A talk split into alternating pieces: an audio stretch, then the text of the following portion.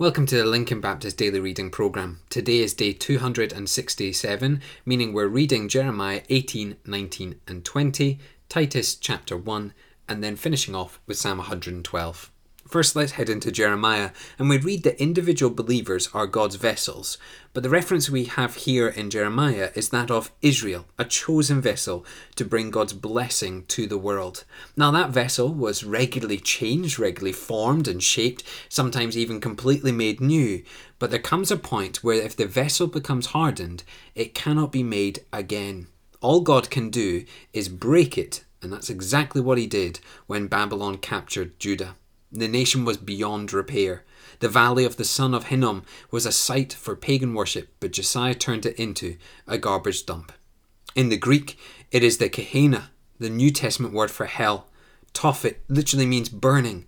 Jeremiah gave a new name to the place, the Valley of Slaughter. That is how dreadful it is when there are hardened hearts against God. People with hard hearts and stiff necks may be easily broken by God. Jeremiah 20 sees quite a change for Jeremiah. He went from joy to despair, from bold proclamation to burdened prayer. You see, God's servants are humans and have changes in their feelings too. If we're ever in danger, as he was, we might feel and act just as he did. I think we often forget this. I think when we come to be Christians, we forget that we're allowed feelings. In fact, it's a natural thing to have feelings.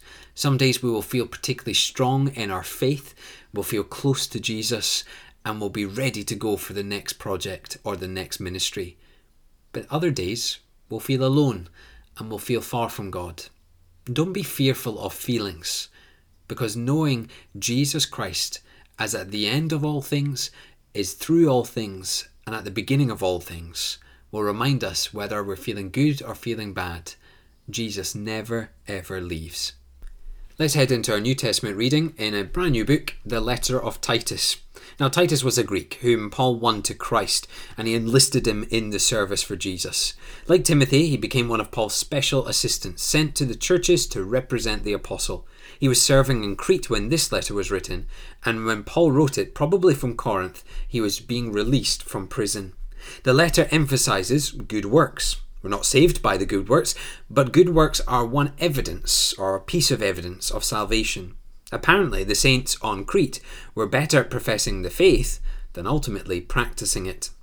In chapter 1, Titus wanted another assignment from Paul because he was having a hard time ministering to the people in Crete.